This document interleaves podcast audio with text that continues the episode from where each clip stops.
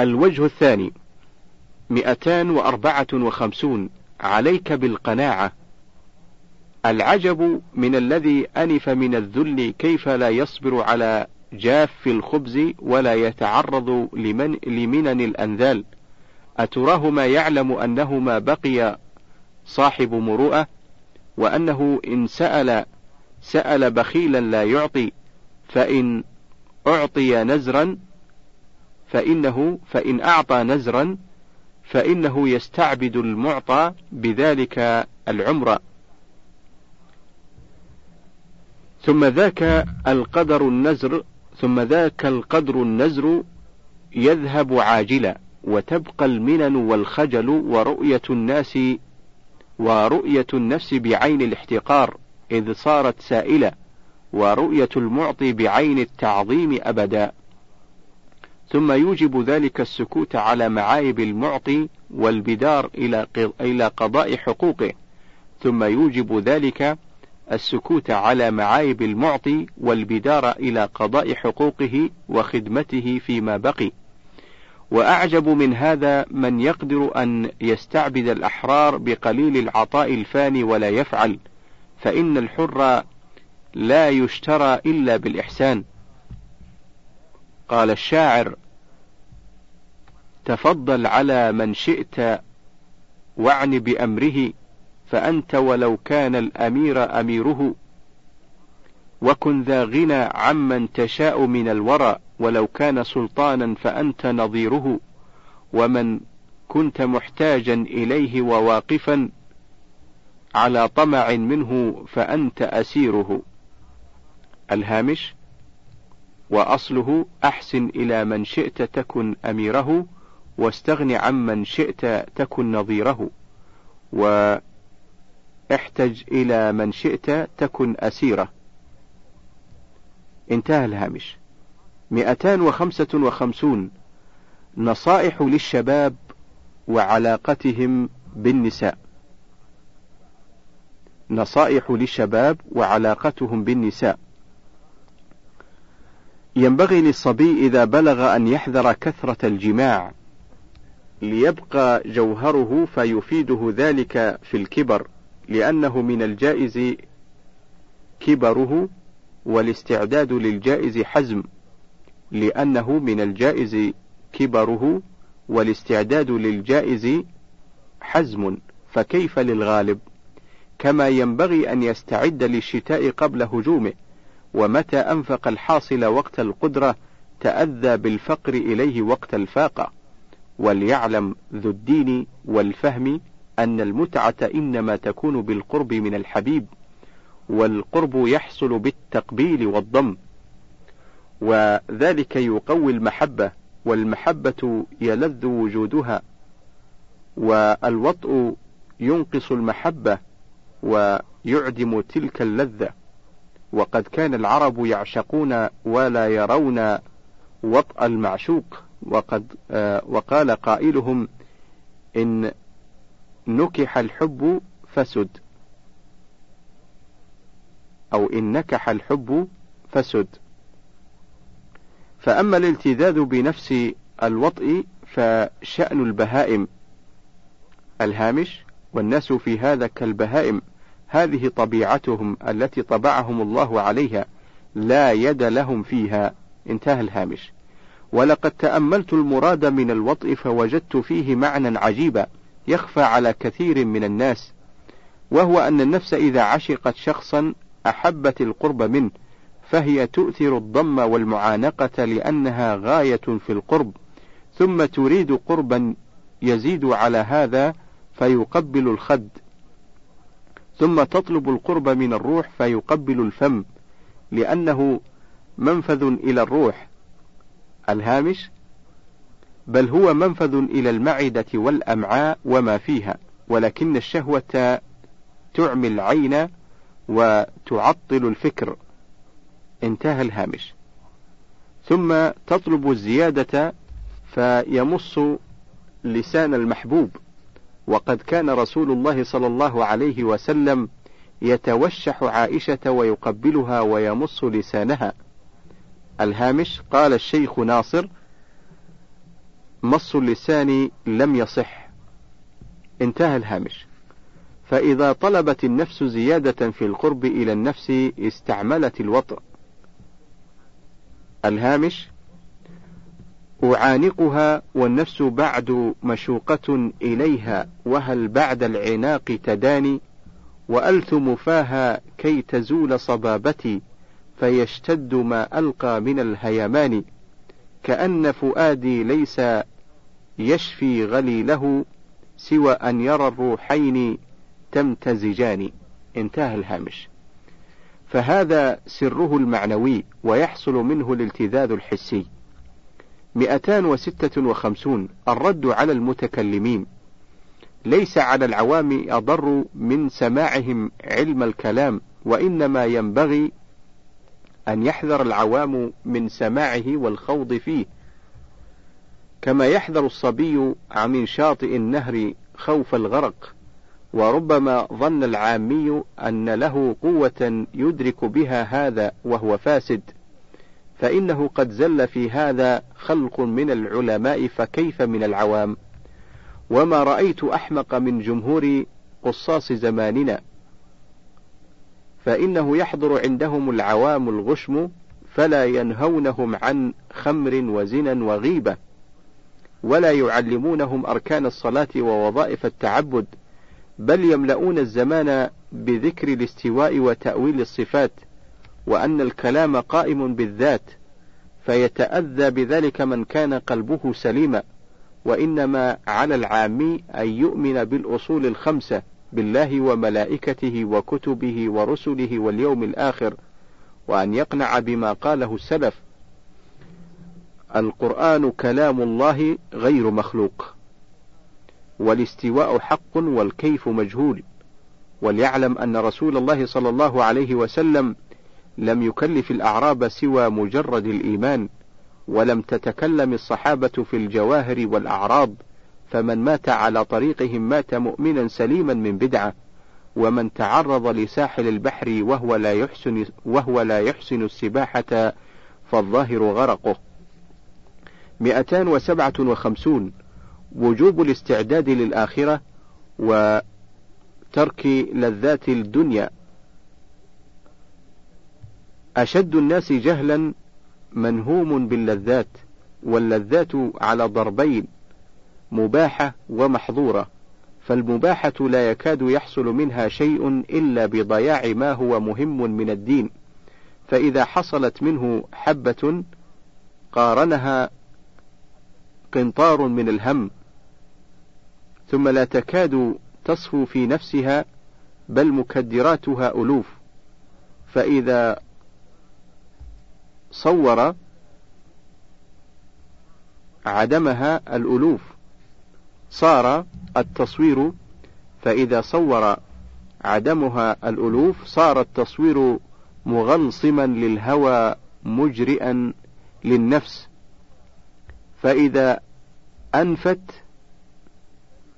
فإذا أنفت أنفت من الأسف على الدوام ما لا يحويه صفة، فهي تغر الغمر وتهدم العمر وتديم الأسى. الهامش: الغمر هو الجاهل. انتهى الهامش.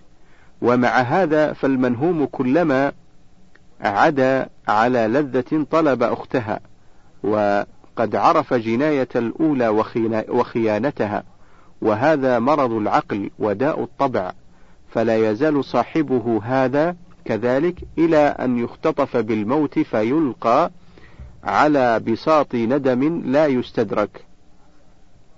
فالعجب ممن همته هكذا مع قصر العمر، ثم لا يهتم بآخرته التي لذتها سليمة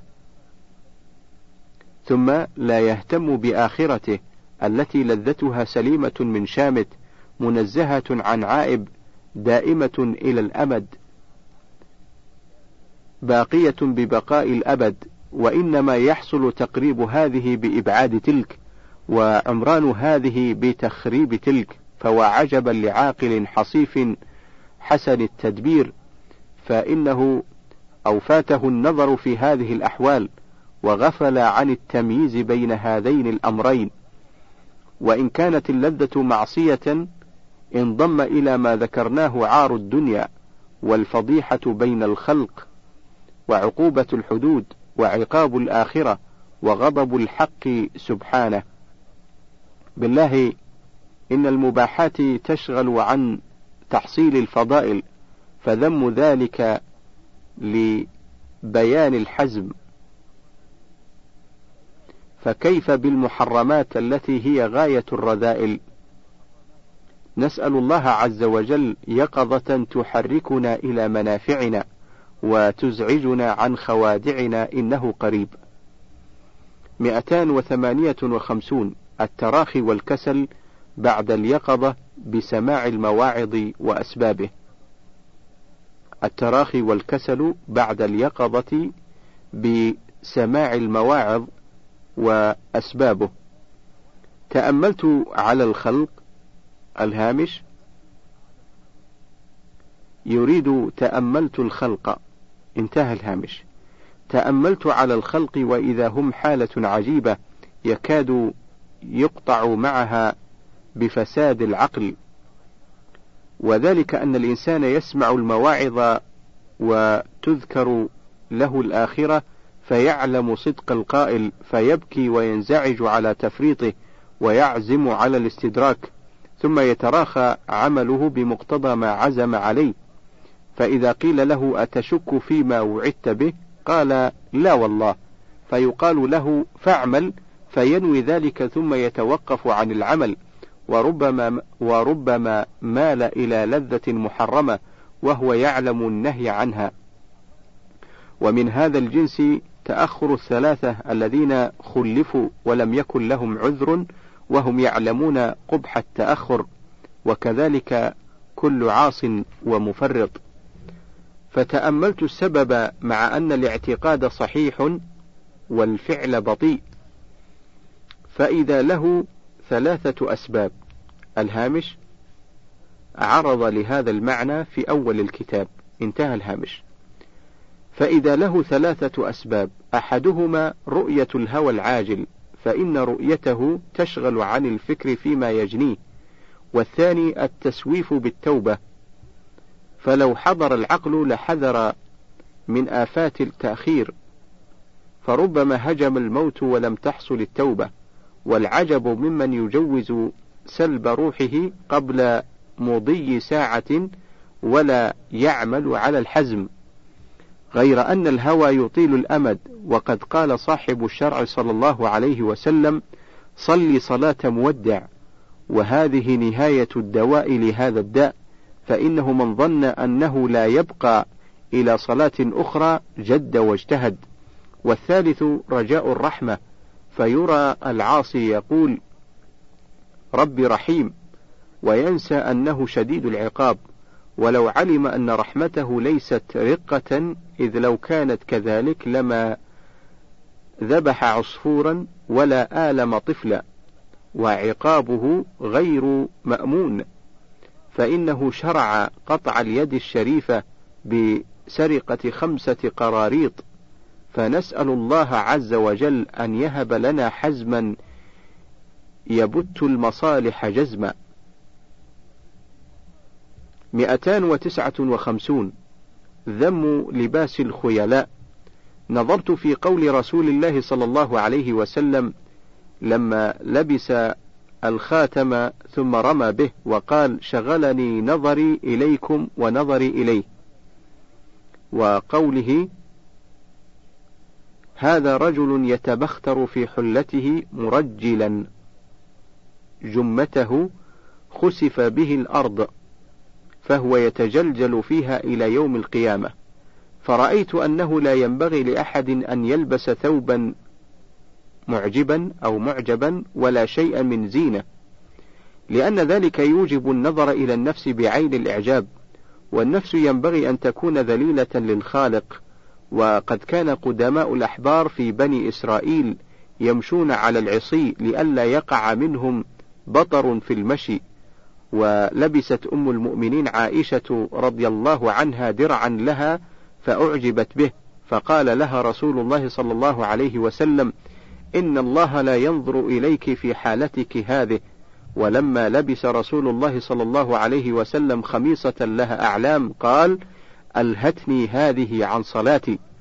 وهذا كله يوجب الإعراض عن الزينة وما يحرك إلى الفخر والزهو والعجب، ولهذا حرم الحرير.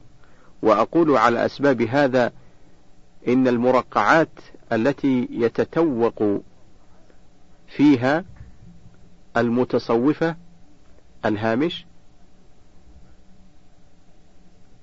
المرقعات التي يتتوق في قوله يتتوق أي يتأنق، انتهى الهامش.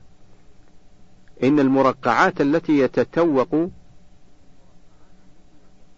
فيها المتصوفة بالسوارك والتلميع ربما أوجبت زهو الملابس أو زهو الملابس، إما لحسنها في ذاتها أو لعلمه أنها تنبئ عنه بالتصوف والزهد. وكذلك الخاتم في اليد وطول الأكمام والنعال الصرارة والنعال الصرارة الهامش، أي التي تحدث صوتا، أن يكون لها صرير عند المشي. وكانت أمارات وكانت أمارات الشطار، انتهى الهامش. ولا أقول إن هذه الأشياء تحرم، بل ربما جلبت ما يحرم من الزهو من الزهو فينبغي للعاقل أن يتنبه بما قلت في دفع كل ما يحذر من شره. وقد ركب ابن عمر نجيبا فأعجبه مشيه فنزل وقال يا نافع أدخله في البدن، الهامش أي في الهدي، في قوله البدن أي في الهدي، انتهى الهامش. مئتان وستون النهي عن مخالطة الناس. من أراد اجتماع همه وإصلاح قلبه فليحذر من مخالطة الناس في هذا الزمان، فإنه قد كان يقع الاجتماع على ما ينفع ذكره فصار الاجتماع على ما يضر. وقد جربت نفسي مرارا أن أحصرها في بيت العزلة فتجتمع هي، ويضاف إلى ذلك النظر في سير السلف فأرى العزلة حمية، والنظر في سير القوم دواء، واستعمال الدواء مع الحمية عن التخليط نافع. فإذا فسحت لنفسي في مجالسة الناس ولقائهم تشتت القلب المجتمع، ووقع الذهول عما كنت أراعيه، وانتقش في القلب وانتقش في القلب ما قد رأته العين، وفي الضمير ما تسمعه الأذن، وفي النفس ما تطمع في تحصيله من الدنيا. وإذا جمهور المخالطين أرباب غفلة، والطبع بمجالستهم يسرق من طباعهم، فإذا عدت أطلب القلب لم أجد، وأروم ذلك وأروم ذاك الحضور فأفقده وأروم ذاك الحضور فأفقده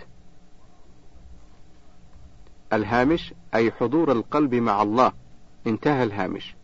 وأروم ذاك الحضور فأفقده فيبقى في غمار ذلك اللقاء للناس أياما حتى ما يسلو الهوى. وما فائدة تعريض البناء للنقض؟ فإن دوام العزلة كالبناء، والنظر في سير السلف يرفعه، فإذا وقعت المخالطة انتقض أو انتقض ما بني في مدة في لحظة، وصعب التلاقي وضعف القلب. ومن له فهم يعرف أمراض القلب ومن له فهم يعرف أمراض القلب وإعراضه عن صاحبه، وخروج طائره من قفصه. ولا يؤمن على هذا المريض أن يكون مرضه هذا سبب التلف، ولا على هذا الطائر المحصور ألا يقع في الشبكة.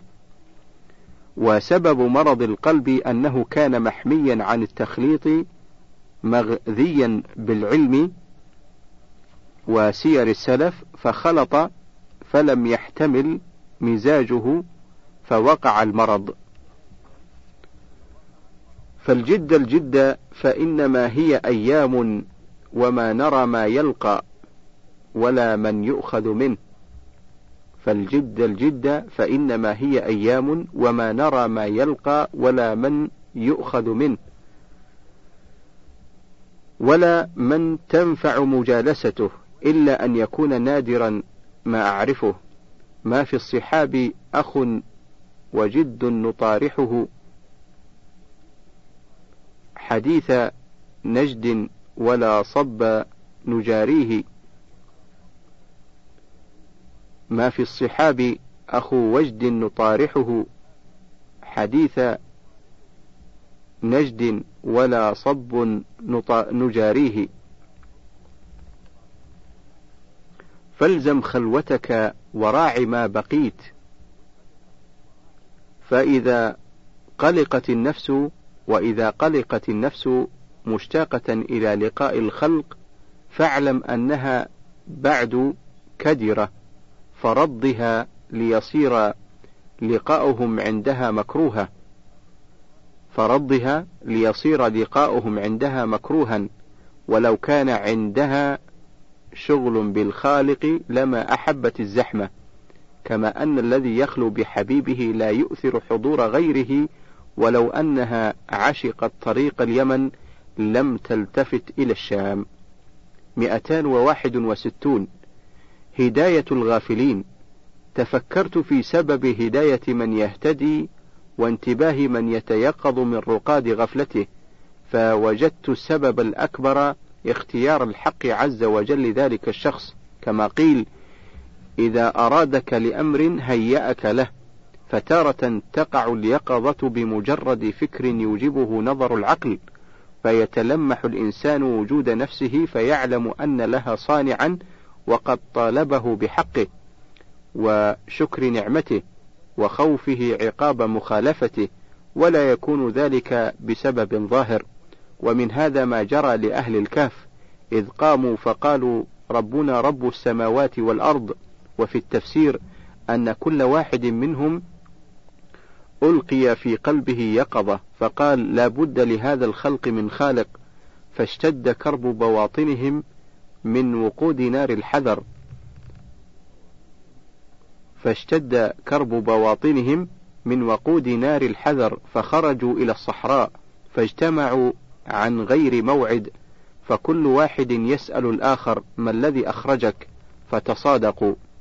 ومن الناس من يجعل الخالق سبحانه وتعالى لذلك السبب الذي هو الفكر والنظر سببا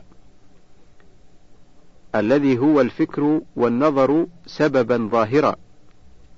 الهامش أن يجعل للتفكير الذي هو سبب الهداية سببا ظاهرا إلى آخره انتهى الهامش. إما من موعظة يسمعها أو يراها فيحرك هذا السبب الظاهر فيحرك هذا السبب الظاهر فكرة القلب الباطنة ثم ينقسم المتيقظون فمنهم من يغلبه هواه ويقتضيه طبعه ما يشتهي مما قد أعاده فيعود القهقرة ولا ينفعه ما حصل له من الانتباه فانتباه مثل هذا زيادة في الحجة عليه. ومنهم من هو واقف في مقام المجاهدة بين صفين العقل الآمر بالتقوى والهوى المتقاضي بالشهوات فمنهم من يغلب بعد المجاهدات الطويلة فيعود إلى الشر ويختم له به ومنهم من يغلب تارة ويغلب أخرى فجراحاته لا في مقتل ومنهم الهامش أي في غير مقتل انتهى الهامش. ومنهم من يقهره عدوه فيسجنه في حبس فلا يبقى للعدو في الحيلة إلا الوساوس. ومن الصفوة أقوام مذ تيقظوا ما ناموا ومذ سلكوا ما وقفوا فهمهم صعود وترق كلما عبروا مقاما إلى مقام رأوا كلما عبروا كلما عبروا مقاما إلى مقام رأوا أنقص ما كانوا فيه فاستغفروا. ومنهم من يرقى عن الاحتياج إلى مجاهدة إما لخسة إما لخسة ما يدعو إليه الطبع عنده ولا وقع له، وإما لشرف مطلوبه فلا يلتفت إلى عائق عنه.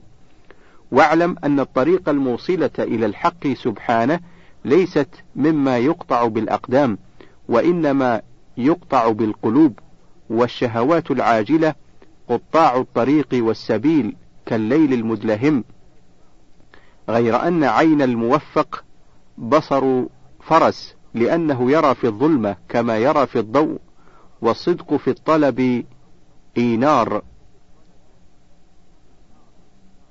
الهامش يريد أنه إنارة، انتهى الهامش. والصدق في الطلب إينار، أين وجد أين وجد يدل على الجادة، وإنما يتعثر من لم يخلص، وإنما يمتنع الإخلاص ممن لا يراد، فلا حول ولا قوة إلا بالله. مئتان واثنان وستون. لو عرفت مقدارك ما تكبرت، عجبت لمن يعجب بصورته ويختال في مشيته وينسى مبدأ أمره، إنما أوله لقمة ضمت إليها جرعة ماء إنما أوله لقمة ضمت إليها جرعة ماء أو ضمت إليها جرعة ماء، فإن شئت فقل كسرة خبز معها تمرات وقطعة من لحم ومذقة من لبن وجرعة من ماء ونحو ذلك طبخته ونحو ذلك طبخته الكبد فأخرجت منه قطرات مني، فاستقرت في الإنثيين فحركتها الشهوة فصبت أو فصبت فبقيت في بطن الأم مدة حتى تكاملت صورتها فخرجت طفلا تتقلب في خرق البول. وأما آخره فإنه يلقى في التراب فيأكله الدود ويصير رفاة تسفيه السوافي. وكم يخرج تراب وكم يخرج تراب بدنه من مكان إلى مكان آخر، ويقلب في أحوال ويقلب في أحوال إلى أن يعود فيجمع. هذا خبر البدن، إنما الروح عليه العمل. فإن تجوهرت بالأدب وتقومت بالعلم وعرفت الصانع وقامت بحقه فما يضرها نقص المركب، وإن هي بقيت على صفتها من الجهالة شابهت الطين بل صارت أخس حالة منه. مئتان وثلاثة وستون. نصائح لطالب العلم الفقير. هيهات أو هيهات أن يجتمع الهم مع التلبس بأمور الدنيا، خصوصا الشاب الفقير الذي قد ألف الفقر، فإنه إذا تزوج وليس له شيء من الدنيا اهتم بالكسب أو بالطلب من الناس فتبشبشت همته، وجاءه الأولاد فزاد الأمر عليه، ولا يزال يرخص لنفسه فيما يحصل إلى أن يلتبس بالحرام. ومن يفكر فهمته من يأكل، ومن يفكر فهمته ما يأكل وما يأكله أهله وما يرضي به الزوجة من النفقة والكسوة، وليس له ذلك، فأي قلب يحضر له وأي هم, وأي هم يجتمع. هيهات والله لا يجتمع الهم، والعين تنظر إلى الناس، والسمع يسمع حديثهم، واللسان يخاطبهم، والقلب متوزع في تحصيل ما لا بد منه. فإن قال قائل فكيف أصنع؟ قلت إن وجدت ما يكفيك من الدنيا أو معيشة تكفك فاقنع بها، وانفرد في خلوة عن الخلق مهما قدرت. وإن تزوجت فبفقيرة تقنع باليسير، وتصبر أنت على صورتها وفقرها، ولا تترك نفسك تطمح إلى من تحتاج إلى فضل نفقة. فإن رزقت امرأة صالحة جمعت همتك وإن لم تقدر فمعالجة الصبر أصلح لك من المخاطرة، وإياك المستحسنات. الهامش يريد الجميلات، انتهى الهامش. وإياك والمستحسنات فإن صاحبهن إذا سلم كعابد صنم، وإذا حصل بيدك شيء فأنفق بعضه، فبحفظ الباقي تحفظ شتات قلبك. واحذر كل الحذر من هذا الزمان وأهله، فما بقي مواس ولا مؤثر، ولا من يهتم لسد خله، ولا من لو سئل أعطى، إلا أن يعطي نزرا بتضجر ومنه يستعبد بها المعطى بقية العمر، ويستثقله كلما رآه، ويستدعي خدمته له ويتردد إليه. وإنما كان في الزمان مثل أبي عمرو بن نجيد، سمع أبا عثمان المغربي يقول يوما على المنبر: علي ألف دينار وقد ضاق صدري، فمضى أبو عمرو إليه في الليل بألف دينار وقال: اقض دينك. فلما عاد وصعد المنبر قال فلما عاد وصعد المنبر قال: نشكر الله لأبي عمرو فإنه أراح قلبي وقضى ديني. فقال أبو عمرو فقال فقام أبو عمرو فقال: أيها الشيخ، ذلك المال كان لوالدتي وقد شق عليها ما فعلت، فإن رأيت أن تتقدم برده فافعل. الهامش في قوله أن تتقدم أي تأمر، انتهى الهامش. فلما كان الليل عاد إليه وقال له: لماذا, لماذا شهرتني بين الناس؟ فأنا ما فعلت ذلك لأجل الخلق، فخذه ولا تذكرني. ماتوا وغيب في التراب شخوصهم، والنشر مسك والعظام رميم. ماتوا وغيب في التراب شخوصهم والنشر والنشر مسك والعظام رميم. فالبعد البعد عمن همته الدنيا، فإن زاد فإن زاد هم اليوم إلى أن يحصل أقرب منه إلى أن يؤثر. ولا تكاد ترى إلا عدوا في الباطن، صديقا في الظاهر، شامتا بباطنه، حسودا على نعمته. فاشتري العزلة بما بيعت، فإن من له قلب فإن من له قلبا إذا مشى في الأسواق وعاد إلى منزله تغير قلبه، فكيف إذا عرقله فكيف إن عرقله بالميل إلى أسباب الدنيا. واجتهد في جمع الهم بالبعد عن الخلق ليخلو القلب بالتفكر في المآب، وتتلمح عين البصيرة خيام الرحيل.